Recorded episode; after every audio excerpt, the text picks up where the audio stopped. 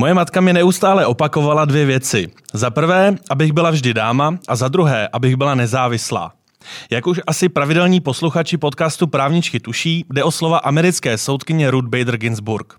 Zvládly by se těmito radami řídit i tři dámy, které jsou se mnou dnes ve studiu Info.cz? To zjistíme už za chvíli. Moje jméno je Jaroslav Kramer a vítám vás u Právniček.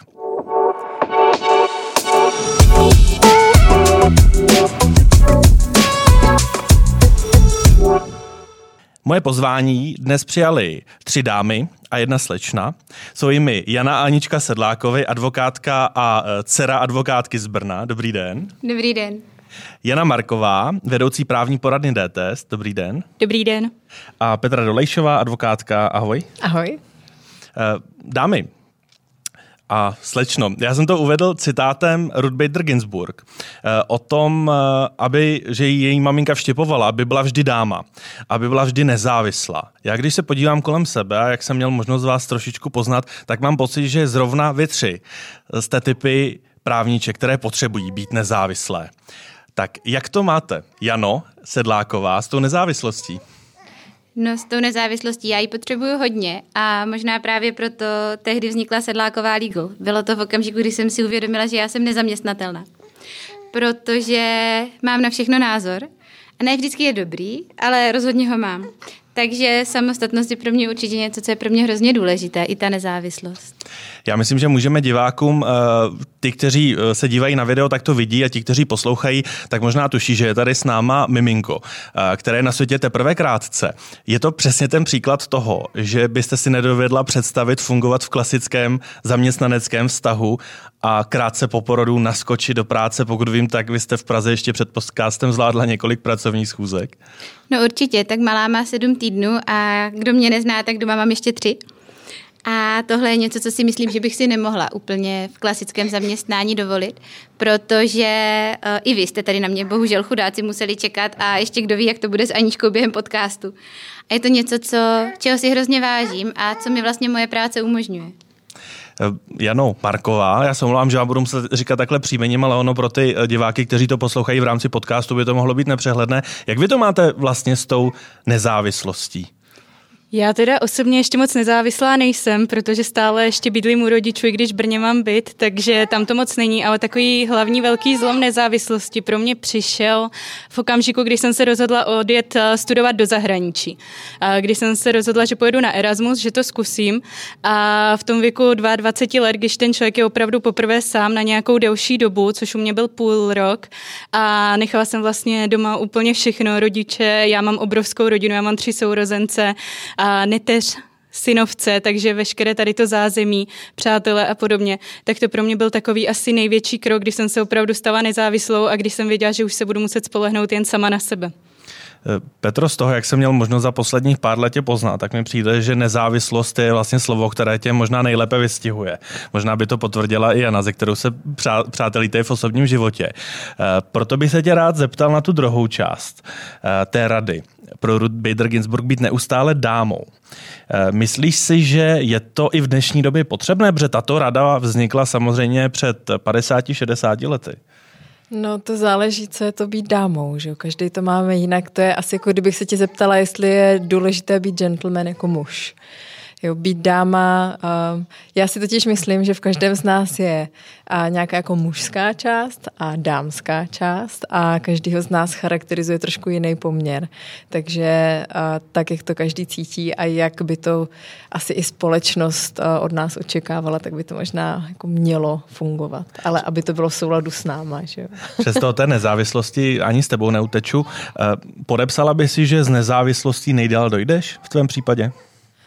Ah, zase, každý z nás to vnímá trošku jinak já osobně jsem té nezávislosti dala vlastně ještě ten krok navíc, že jsem odešla vlastně jako z vybudované advokátní kanceláře, protože jsem potřebovala ještě víc té nezávislosti, já jsem potřebovala být volná, aby na mě nebyla tíha světa, tíha podnikání, tíha zaměstnanců, takže každýho člověka tohle charakterizuje jinak, ale dokážu si představit, že třeba spousta advokátů by nedokázala fungovat na volné noze, protože to už je zase moc nezávislé.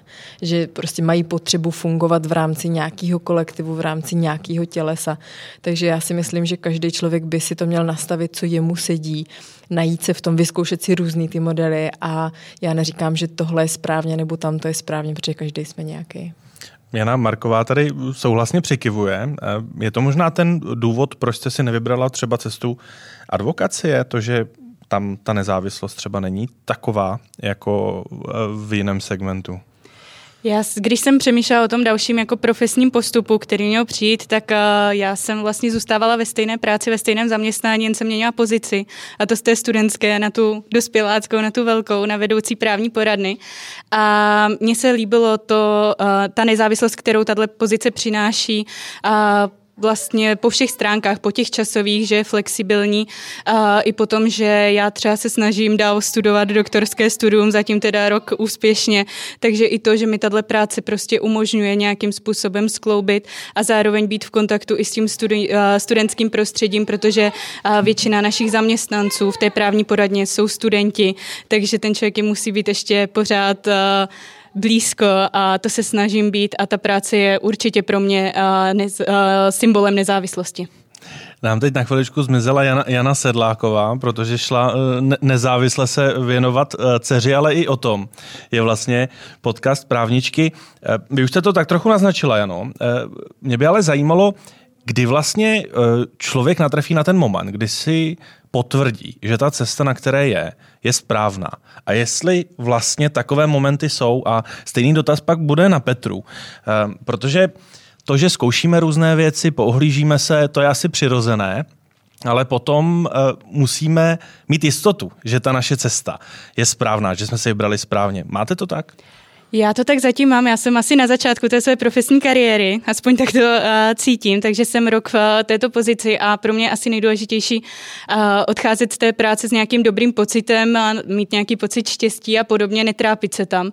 A to mě zatím utvrzuje v tom, že tahle volba přijmout uh, tu pozici byla správná a že jsem tam, kde bych jako teď uh, chtěla být. V případě, že bych se třeba v té práci nějak trápila, cítila bych se, že jsem vyhořela, že už to není ono, tak bych asi sáhla po nějaké změně. Petro, potřebuješ ty mít v každý moment uh, svého bytí ten pocit, že jsi na té správné cestě? Potřebuju. Potřebuju a u mě ten ukazatel je spánek.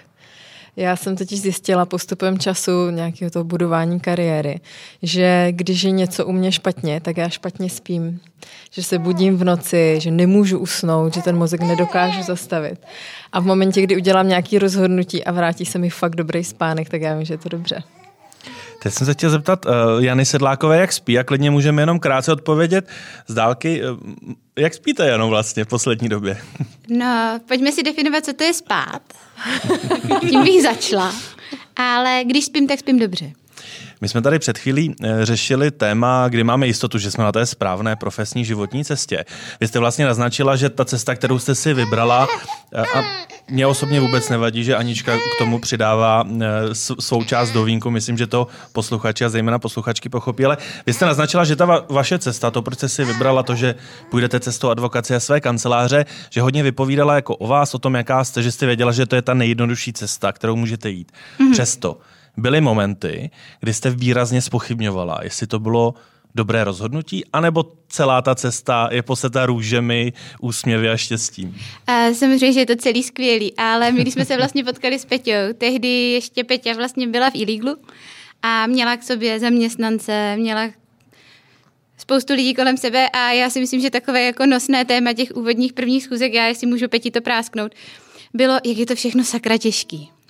A, a mě právě hrozně na té cestě pomohlo, že jsem potkala Peťu, že jsem potkala spoustu dalších inspirativních žen, ale i chlapů, právníků, se kterými jsme si mohli jako zanadávat, protože je to krásné. Mě to strašně naplňuje, strašně mě to baví. U nás kolegové jsou skvělí s klientama, je to zábava, ale jsou okamžiky, kdy člověk si říká, stojí to za to, to úsilí, které do toho dávám, vrátí se mi to, vrací se mi to. Takže je hrozně fajn, že člověk je nezávislý, ale když na to není úplně sám. A to, co vám teda v těchto situacích pomáhá, je to zanadávat si, anebo máte ještě nějaký jiný mechanismus, eh, třeba nějakého konstantního feedbacku, který vám pomůže se pro příště vyvarovat podobných situací? On ten feedback jako přijde spolu s tím, že si člověk postěžuje někomu, kdo to má stejně, kdo v těch situacích byl nebo je a kdo na to má jiný pohled, jinak to řeší.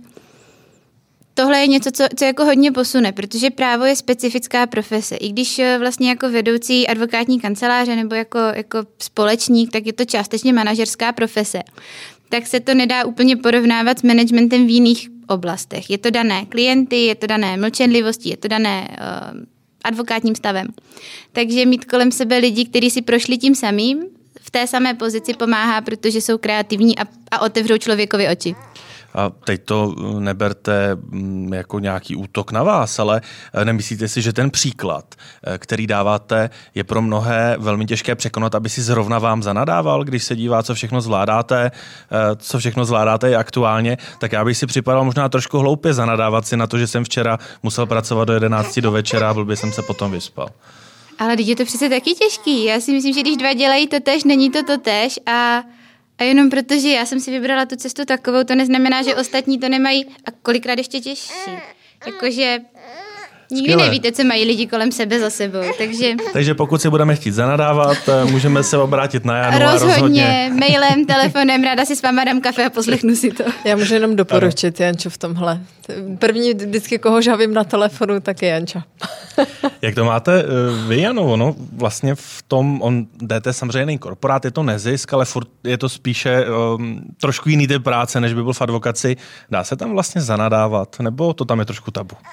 Určitě se tam zanadávat dá a musím se přiznat, že si určitě zanadáváme tam všichni. Já teda teď bohužel jsem v kanceláři sama, jelikož můj kolega se učí na státnice, s kterým sdílím kancelář, ale bylo to něco, co jsme spolu sdíleli, že opravdu se může stát, že vás někdo naštve nebo se něco nepovede, takže jsme si chodili většinou zanadávat po práci a Koupili jsme si zmrzlinu a procházeli se Brnem a zanadávali jsme si.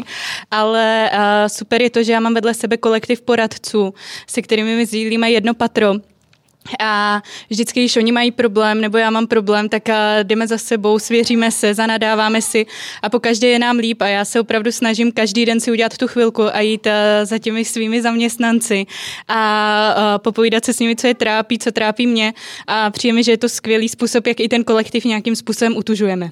Vy už jste to naznačila, vám se podařilo relativně rychle po škole se vyšvihnout na pozici vedoucího právní poradny v D-testu. Eh, není to tak trošku zavazující v takto mladém věku, eh, vlastně bez nějakých dlouhodobých zkušeností v rámci nějaké právnické profese, mít takovouhle odpovědnost vůči lidem, kteří se na vás obrací? Zavazující to bylo, ale spíš než vůči lidem jsem cítila takovou tíhu, že jsem si uvázala na sebe ze začátku. Musím přiznat, že hned, protože já jsem nastupovala k t, k prvnímu šestý až třetího šestý jsem vlastně dodělávala státnice, když jsem obhajovala práci. Takže jsem se tam ještě cítila taková ty první dva dny, ty první tři dny ještě bez titulu a najednou jsem tam měla někomu poroučet anebo někomu radit z těch poradců, kteří byli moji kolegové. A to pro mě byl asi ten nejtěžší skok, že z toho, když někdo byl můj kolega a já jsem s ním jedla, já jsem s ním se bavila, těch 8 hodin jsem seděla vedle něj, tak najednou jsem mu měla říct, prosím tě, ty běž a udělej tohle ty obvolej tamto a, a přepnout tady jakoby z té kamarádské pozice a na to, že jsem najednou jejich vedoucí, tak to bylo asi pro mě to nejtěžší a zavazující cítím cítím jako nějakou uh, tíhu toho, že by se něj pomoci těm lidem, že opravdu se na nás obrací v nelehkých životních situacích a opravdu tu pomoc potřebují, ale to bylo celou dobu, to bylo od začátku toho mého nástupu, takže opravdu to nejtěžší a nejvíc zavazující bylo udržet si ty přátelské vztahy s těmi kolegy a zároveň být dobrá vedoucí. Možná radu na to, jak pracovat s tím, pokud si toho člověk naloží víc, než má pocit, že zvládne, by mohla mít Petra. já nevím, jestli jsem ta správná, protože já z toho odešla. Ale uh, mě obrovsky, uh, strašně moc uh, v životě profesně pomohli koučové. Byly to konkrétně dva a když jsem vedla ještě advokátní kancelář, tak to byl Vít Šrámek A ten, já jsem právě bojovala přesně s tady tímhle, takový to, ten lidský přístup, přátelská, jak vydělávat v kanceláři, zároveň tím lidem úplně jako nestát s nimi tam s byčem a jak, jako donutit té efektivitě. A mě obrovsky posunuli tady tyhle hodiny coachingu, kdy mi ten coach vlastně ukázal a, ty cesty, který má jít, jak si odpovídat na některé otázky. A za mě jako obrovský aha moment bylo, když mi řekl Petro, pro tebe není nejlepší přítel tady, já nevím, Anička, Bětka, Martin, ale advokátní kancelář. Takže vždycky, když potřebuješ na něco odpověď, tak se podívej, jestli je to nejlepší pro tu kancelář, ne pro toho člověka. A ve mně to strašně pracovalo. Jsem si říkala, já potřebuji ten lidský přístup, to přátelství, ale pracovalo to ve mně tak dlouho, až jsem našla tu správnou střední cestu. Ale vím, že je obrovský problém tohle poskládat a hodně k tomuhle přispívá potom to okolí, obklopit se lidma, kteří lidsky dokážou tu věc uchopit a dát tam nějaký zrcadlo, nějakou jako ukázat tu cestu, kterou jít. Takže já doporučuji ty vnější poradce. Další téma, které se vlastně s tím, o čem hovoříme, váže v momentě, kdy získáme formálně nějakou vedoucí pozici, tak je téma respektu. My jsme relativně nedávno v rámci jednoho podcastu natrefili eh, s bývalou prezidentkou Socovské unie Danielou Zemanovou na téma, že ona si musela ten respekt budovat neustále. Že když se jí něco povedlo, tak v zásadě posléze začínala na nule. Že, ne, že měla pocit, že její muští předchůdci to tak nikdy neměli. Eh, podepsali byste to a jak, jak, jak případně, Jano, pracujete s tím, abyste ze své pozice měla ten respekt, který v určitých situacích mít musíte? Já musím eh, říct, že tohle je pro mě velmi těžké téma a je to dáno i třeba tím eh, malým věkovým rozestupem, který já mezi svými kolegy uh, mám. A, a nebyl to takový problém u těch nově nastupujících poradců, protože ti poradci se točí, je to uh, založeno na studentských pozicích uh, z velké části. Takže pokud někdo nastupoval nově a neznal mě, tak to bylo v pořádku. A horší to bylo u těch poradců, co tam už vedle mě jakoby seděli a pro které jsem opravdu byla Jana kolegyně, co prostě jsme šli na kafe, na víno a podobně.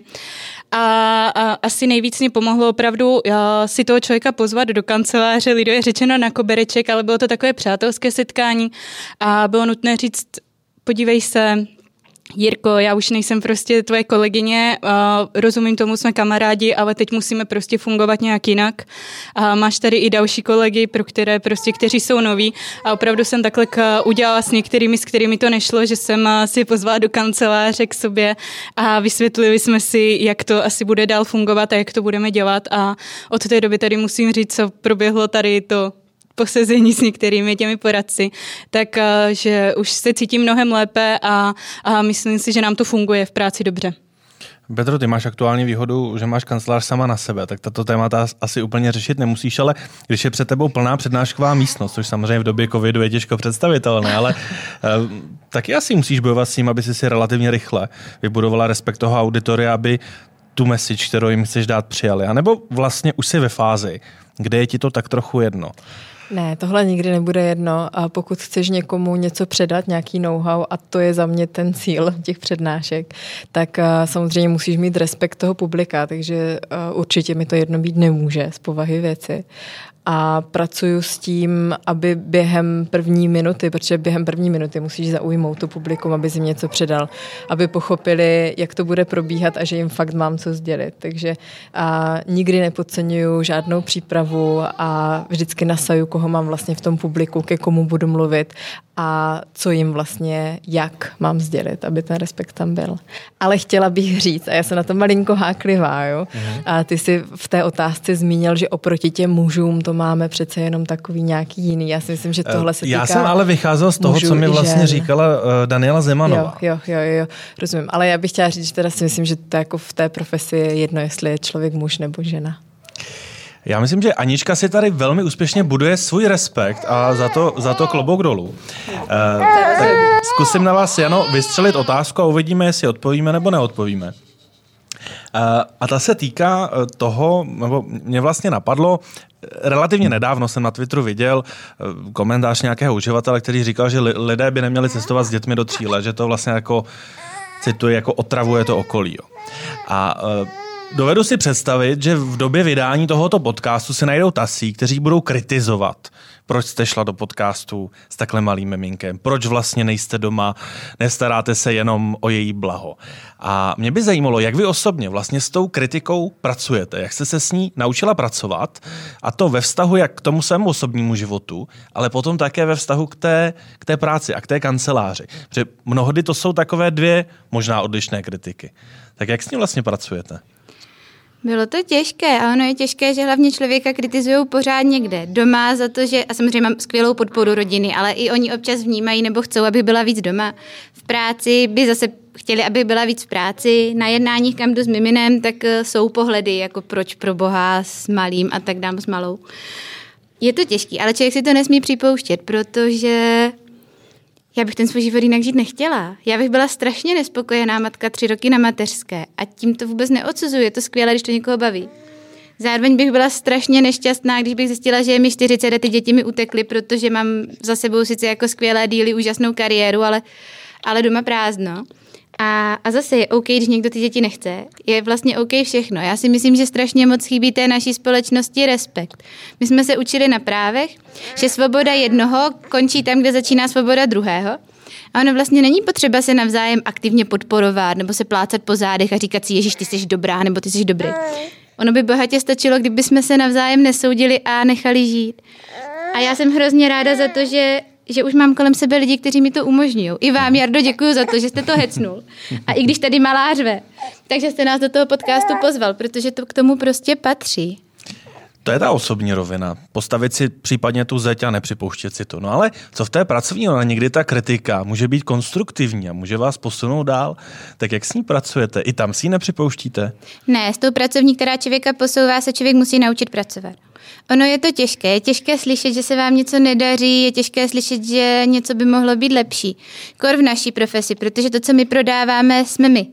My neprodáváme výrobek, který může být vadný, my neprodáváme, nevím, prostě prodáváme sami sebe, svoje vlastní služby a když se nám něco nepovede, tak nám to zkazí jméno. A a to, že to jméno je na dveřích, vlastně kdokoliv, cokoliv podepíše u nás v kanceláři nebo nachystá, je stejně, jde stejně ze mnou a ta kritika taky patří mě. A a naučit se v tomhle bruslit, říkám, na to zase pomůže mít komu říct, že třeba něco není fér, ale ale naučit se v tom brát to hezký. Super, tak dáme zase chviličku prostor Aničce, aby mohla projevit svou osobnost. Eh, Jano Marková, eh, u vás je ještě vlastně specifické to, že v rámci své právní praxe nebo v rámci své práce se věnujete mnohdy těžkým nebo těžkým, náročnějším sociálním tématům. Mnohdy je tam velmi citelný osobní rozměr. To je velký rozdíl oproti právníkovi, který třeba řeší čistě obchodní vztahy nebo duševní vlastnictví, když mě Petra možná opraví. Eh, jak vlastně se s tím naučit pracovat? abych si ten osobní rozměr té práce příliš nepouštěl, ale současně, abych vůči němu eh, nebyl zaslepený. Tady uh, jsou takové dvě roviny. Jedna je ta uh, moje, jak uh, to jde za mnou, a jedna, jak to jde za těmi poradci, protože ti jsou primárně ta spojka, která je na té telefonické lince nebo na té druhé. A já osobně, když školím ty své poradce a když nastupují, tak se jim snažím předat to, aby si to nebrali osobně, aby uh, neodcházeli špatní z toho, že jim tam někdo vynadal, že prostě něco nezvládl, že si to nemají brát. Snažíme se zajistit i nějaké školení a workshopy pro ty poradce, protože si opravdu myslím, myslím, že je důležité, aby to slyšeli i od, od odborníka. A míváme školení na komunikaci se zvlášť zranitelnými spotřebiteli, kam třeba spadají seniori, kdy ta komunikace je ještě o to těžší, že třeba ten člověk hůř slyší, dovolá si k nám a teď na, je třeba zoufalý z toho, že neslyší tu radu, co mu chceme poskytnout a podobně. A uh, někdy pak přijde ten poradce zoufalý, že prostě nemohl poradit nebo už nemohl pomoci. A opravdu uh, zažíváme všichni a různé životní situace a může se stát, že nám uletí emoce. A může se stát, že uletí emoce tomu volajícímu a že opravdu ten poradce na té lince, i když jsme právní poradna, se stane v jednu chvíli hromosvodem. A vlastně najednou je i víc třeba někým, kdo jen poslouchá, kdo vyslechne ten problém a, a napůl i psychologem. Někdy ti moji poradci jsou, za což já jim děkuju. A sama jsem to na té lince několikrát zažila, že mi do telefonu lidi brečeli, že na mě křičeli a podobně. A určitě určitě to není příjemné, protože je to vlastně nějaká zpětná vazba, kterou nám poskytují ti naši nejbližší, ti spotřebitelé, s kterými my jsme v kontaktu a není, je, není vždy pří, příznivá. A já si opravdu myslím, že je nejlepší do té společnosti, k nám do té poradny pozvat nějakého odborníka, co se tomu věnuje a aby nám vysvětlil, že si to nemáme zas až tak brát, že prostě se to může stát každému že ne vždycky ten člověk má dobrou náladu a že je nejlepší někdy prostě zavřít ty dveře té kanceláře a vít ven a vědět, že se nás to už nějakým způsobem netýká. A umíte si to vy osobně nebrat? Já osobně, já tu zpětnou vazbu uh, dostávám zároveň od těch poradců, kde se snažím ní komunikovat, uh, jak se jim třeba v práci líbí, co bych pro ně měla uh, udělat lepšího. Zároveň i dávám. A zatím musím říct, že to nějak jako vybalancovat a celkový ten pracovní život s tím soukromým je něco, kde já musím osobně se zlepšit a zapracovat na sobě. Takže zatím je to tak, že zpětnou vazbu si asi beru víc, než bych chtěla a než bych měla. Petro, to mě tak napadá, jestli ty si někdy v nedávné době také byla třeba nějakým hromosvodem nějaké klientské frustrace, eh, jestli se s tím vlastně potkáváš i ve svých oblastech práva. A takhle, je potřeba si uvědomit, že právník je jako zubař. A taky nejdeš k právníkovi, protože tak, co bych dneska dělal dobrýho, pojdu k právníkovi. Jo? Jdeš k právníkovi, pokud máš problém a potřebuješ ho vyřešit.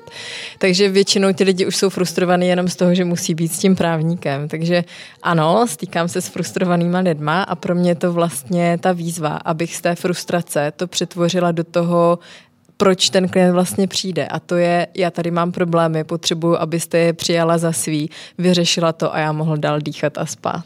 Takže já se snažím přetavovat vlastně tu frustraci v to, že ty klienty vlastně odpojuju od sebe v okamžiku, kdy oni jsou úplně happy a všechno je v pořádku.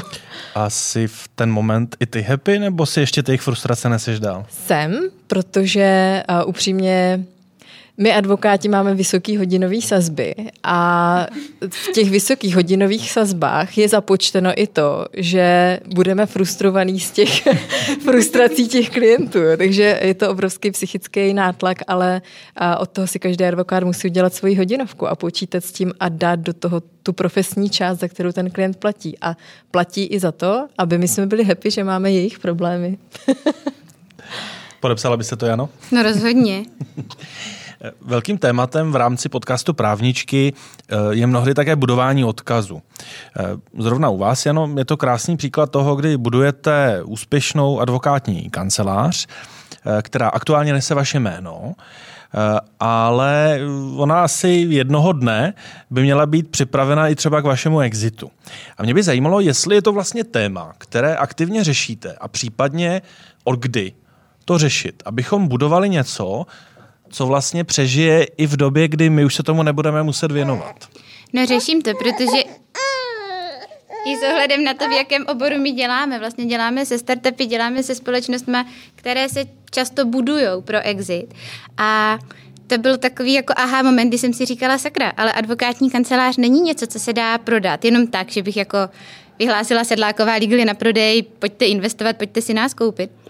A to byl první okamžik, kdy mi došlo, že nejspíš tu kancelář bude muset převzít někdo zevnitř.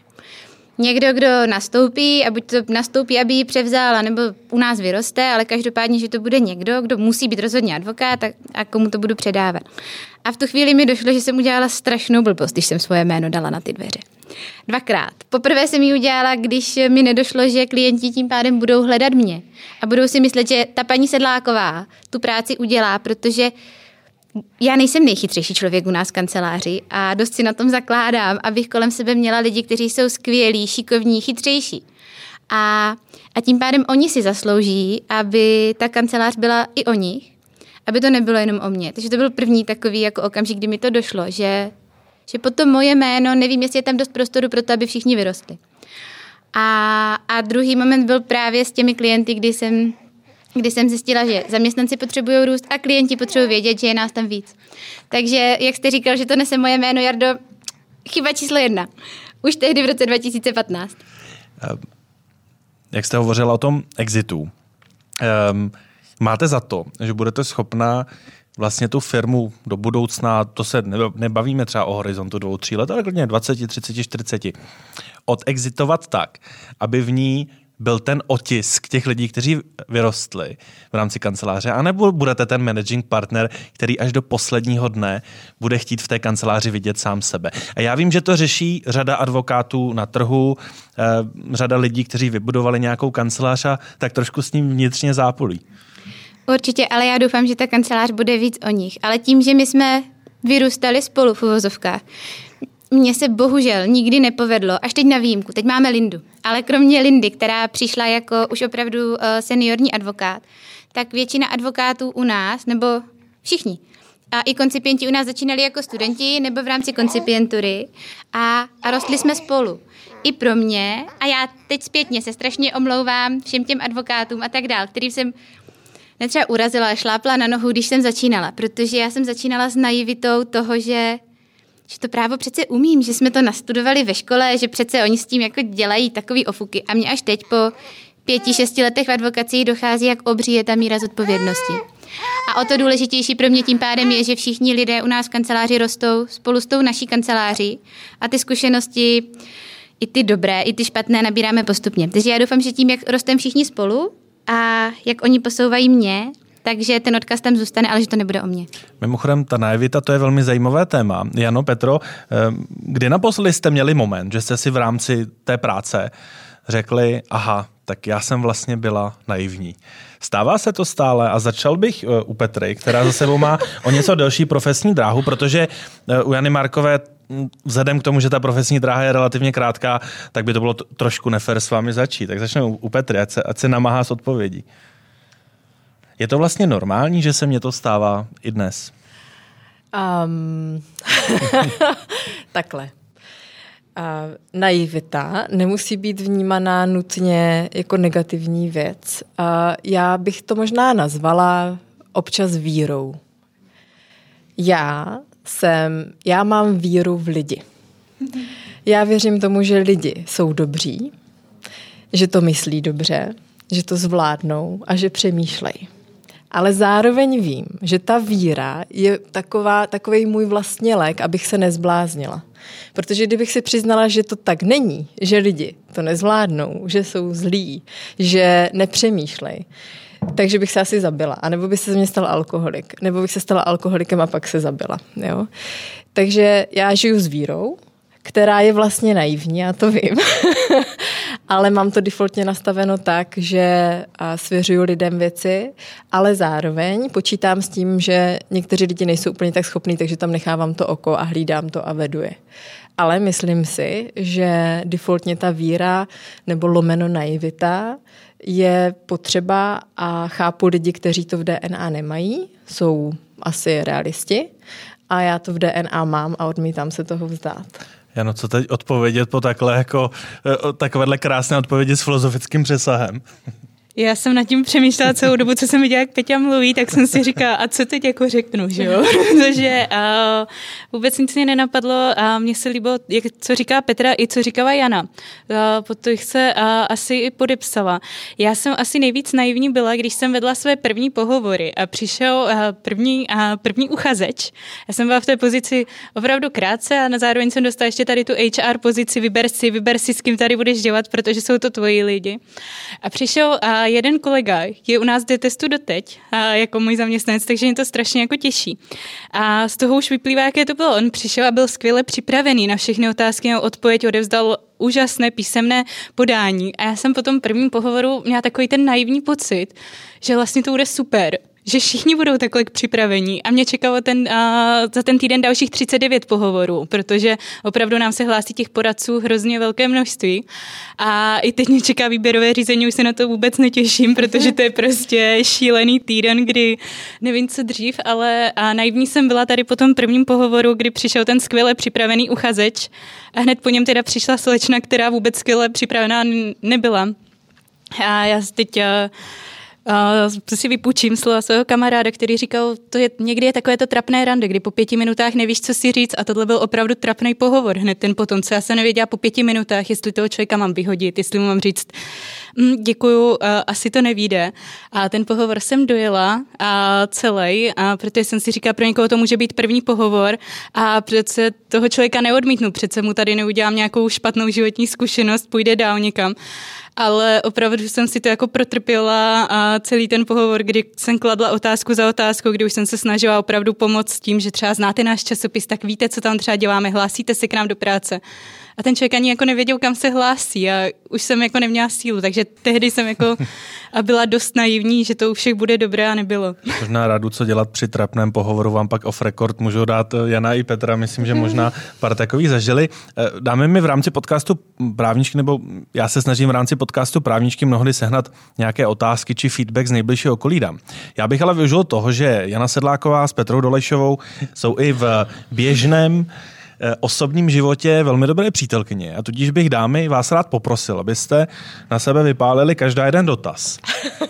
A jenom ti doporučím, Petro, že Jany by ses neměla ptát, jak zvládá kombinovat práci, práci a čtyři děti, protože si ji na to ptá každý. Mm-hmm.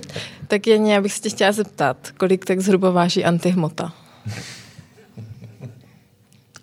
A Peti s čistým svědomím může odpovědět, že nevím. já, já jenom dám kontext. Jana, totiž kromě toho, že rozumí úplně všemu, tak eh, po nocích a ráno, když dělá snídaní svým čtyřem mužům, který má doma, tak ještě probírá věci ohledně vesmíru, galaxií a tak, tak eh, jsem jenom chtěla vědět, jestli si tohle dostudovala, aby mohla synům předat. Ne, eh, zastihla jsi mě nepřipravenou a je mi úplně jasné, že mě na to teď zeptají oni, takže hned jak přijedu domů, tak... Máte velkou výhodu, Jano, že tenhle podcast dobře přetáčíme, tak teď máte měsíc a kus si to dostudovat, než to vyjde ven. než to kluci zjistí, rozhodně, jako to by byl a jaká je vaše otázka na Petru? A Petě mě za ní asi zabije, ale já jsem se tě na to stejně chtěla zeptat odpoledne. Peti, nenudíš už se na té volné noze? Protože Petra je jedna z nejschopnějších žen, který znám.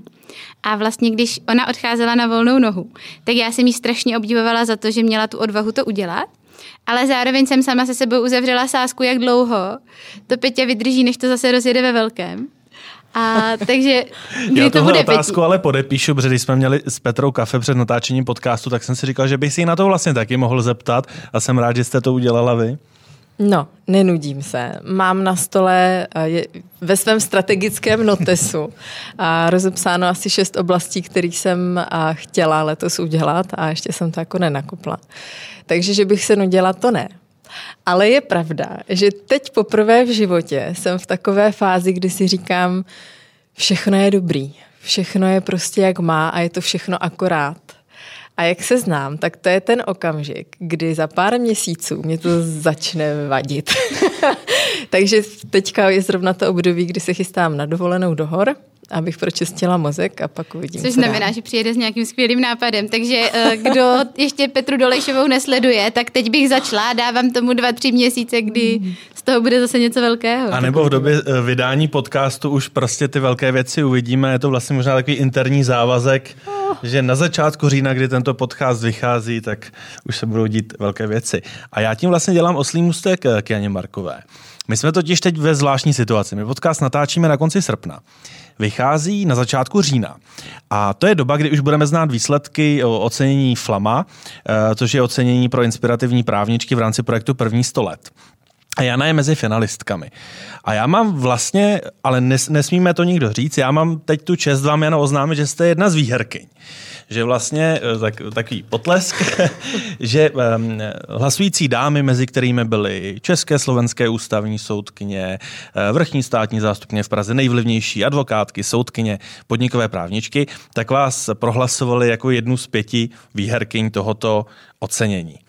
A mě by vlastně zajímalo, v tenhle ten moment, nebudu se vás ptát na to, jak se cítíte, ale jestli umíte vlastně přijímat to dobré a tu pochvalu, jak s ním pracujete? Já teda začnu i tím, jak se cítím teď, když se na to neptáte.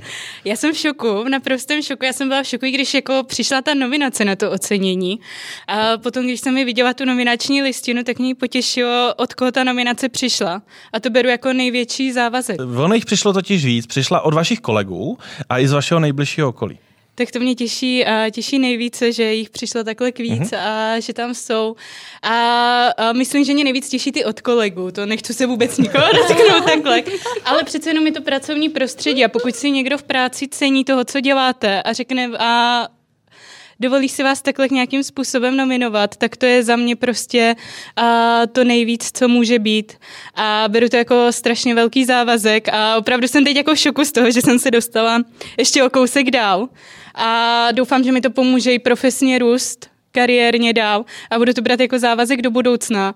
A jestli to umím, umím nějak přijímat, asi, asi teď, jak dotočíme ten podcast, tak se půjdu odměnit do nějaký dobrý cukrárny, do, do centra. Takže eh, já se snažím ty dobré věci za něco se pochválit a tak udělat tak, že si uděláme radost. Já teda ráda cestu, takže se ještě pak Petry zeptám, kam se chystá do hor, protože hory miluju a cestování je můj obrovský koníček.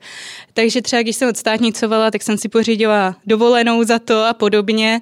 Teď třeba i v tom říjnu k tomu ještě přidáme a titul a doktora práv, protože mám odevzdanou práci rigorózní a měli by mě čekat státnice, takže snažím se posouvat dál, dokud to ještě nějakým způsobem jde, protože bych eh, taky asi jednou eh, chtěla mít rodinu jako Jana Sedláková, jít třeba tady v jejich šlepích, ale snažím se teď eh, růst po té vzdělávací stránce, a pak a i osobně a pak uvidíme, jestli rodině to půjde dál. My vám to tady oficiálně oznámíme až za nějakou dobu, ale v době vydání podcastu už o tom budou vidět všichni. A já bych možná využil té příležitosti a řekl jsem vám eh, nějaký feedback, který jsem na vás dostal, protože hlasující porodkyně měli možnost vlastně se k vám vyjádřit.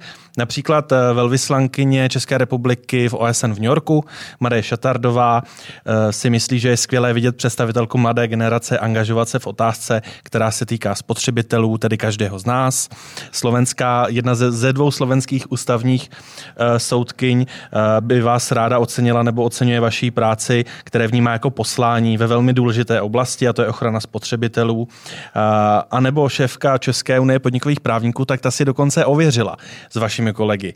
Jestli jste tak výjimečná, dostalo se jí pozitivní odezvy, uh, tudíž pro vás hlasovala. Takže tímto bych uh, vám rád poděkoval, že jste se účastnila, současně gratuloval a využil bych té příležitosti, protože podcast právničky má být také o pozitivní inspiraci, aby si Jana a Petra navzájem také vyměnili nějakou pochvalu, protože se znají velmi dobře, eh, tak by to mohlo být i něco, co skutečně pomůže a nebude to úplně povrchní. Tak eh, začneme s Janou. Čím byste vlastně Petru, čím si myslíte, že ji nejvíc pochválíte?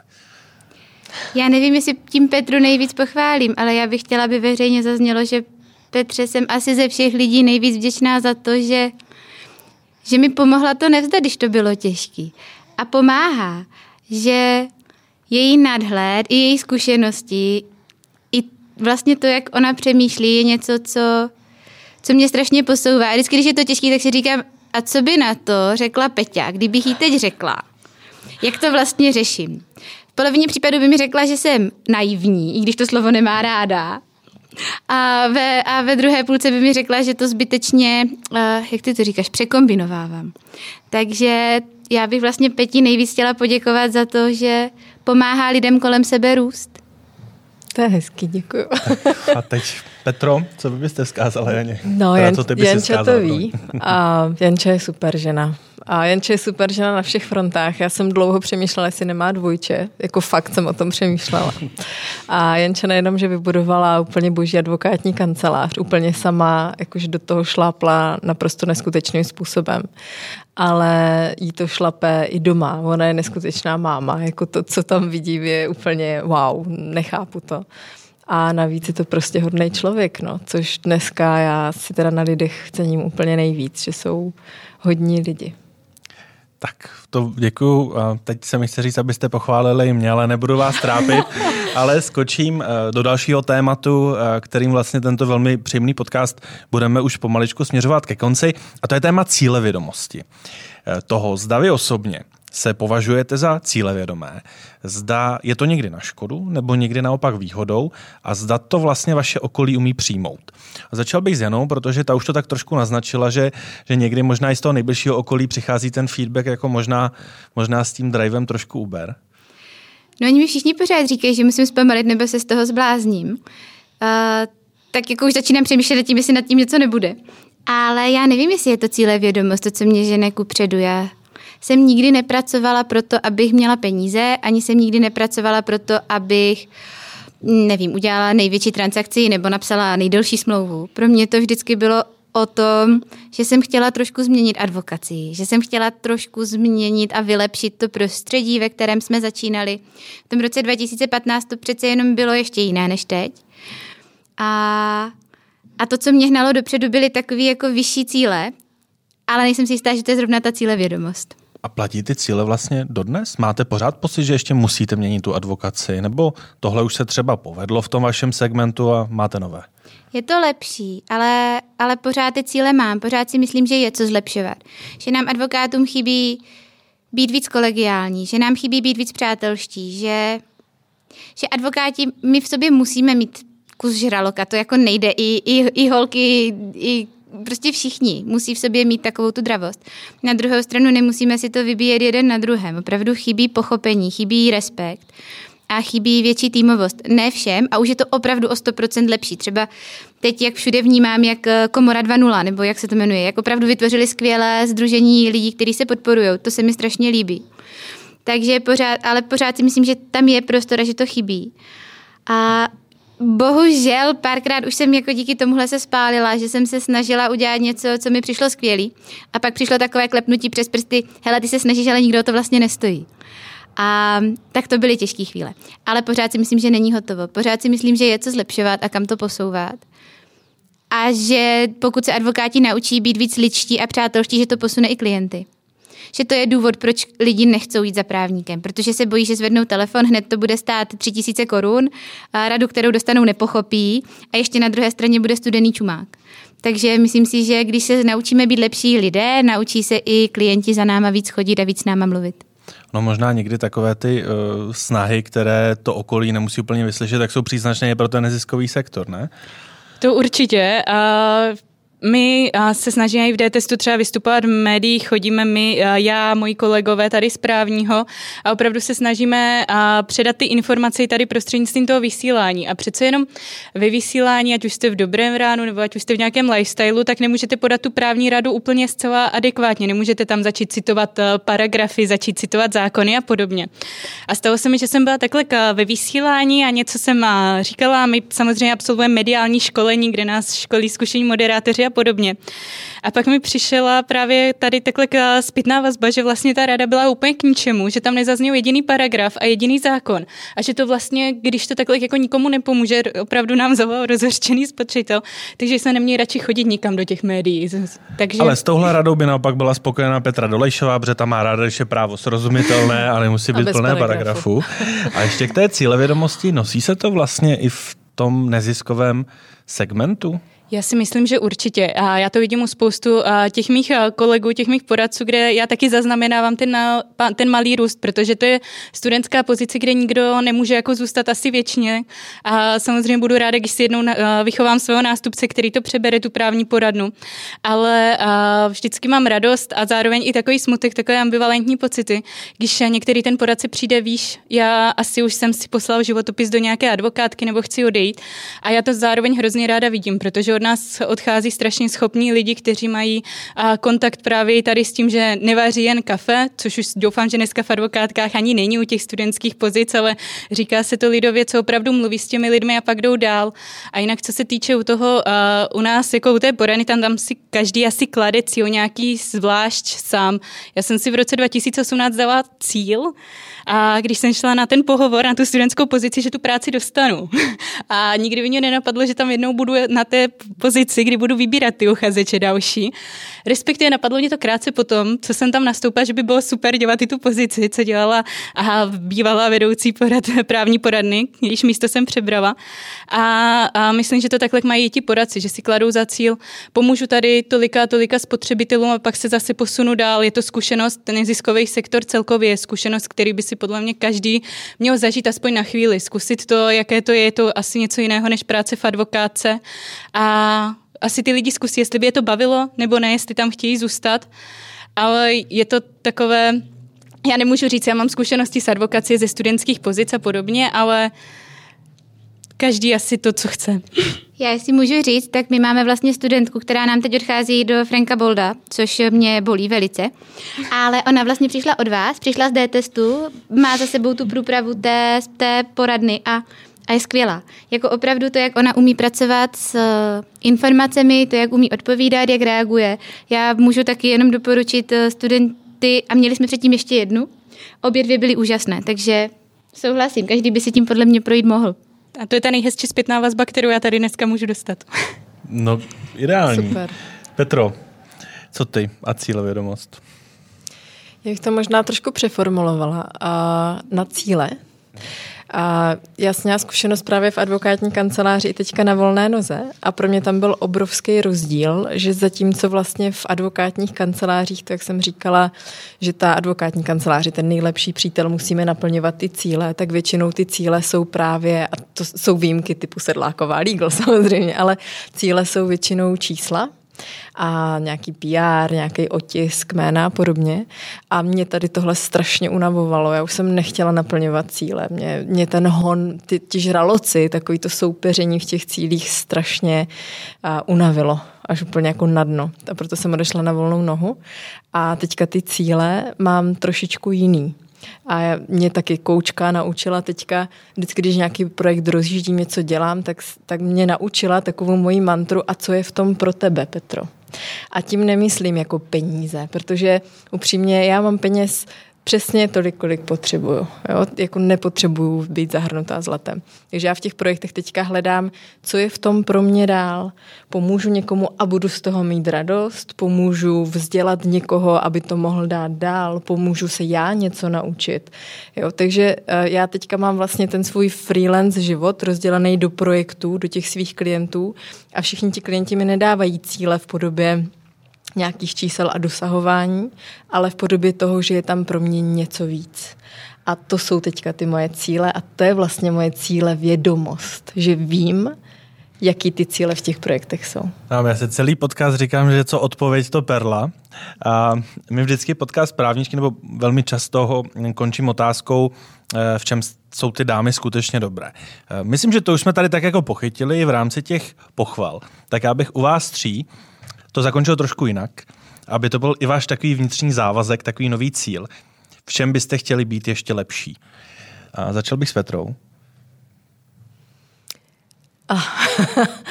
Já bych si moc přála, a abych eh, si našla víc času k prohlubování znalostí. Akorát toho času bych potřebovala třeba stonásobek toho, co teďka mám. Takže já jako cíl si dávám fakt si vymezit třeba jako den v týdnu, kdy se budu jenom věnovat tomu studiu, ale to se nikdy nestane. Jana Marková. Tak mě ta otázka úplně zaskočila a takhle si dát asi nějaký závazek opravdu mě jako nic z hlavy nenapadá. Mým cílem je teď v pořádku ještě dostudovat ty studia, co jsem rozjela a spíš asi a s tím souvisí ten, ten závazek, co já si dám. A dokončit všechno, co jsem začala. Nerozjíždět něco dalšího, ale opravdu jít v tom, protože si jsem jistá, že mě to baví a přišla by mi škoda to nedodělat, ať už to PhD studium, ať už toho judra a podobně. Takže si dám vzdělávací cíle a to dokončit to, co už máme započatý. Tak a Aničko, v čem by si chtěla být ještě lepší?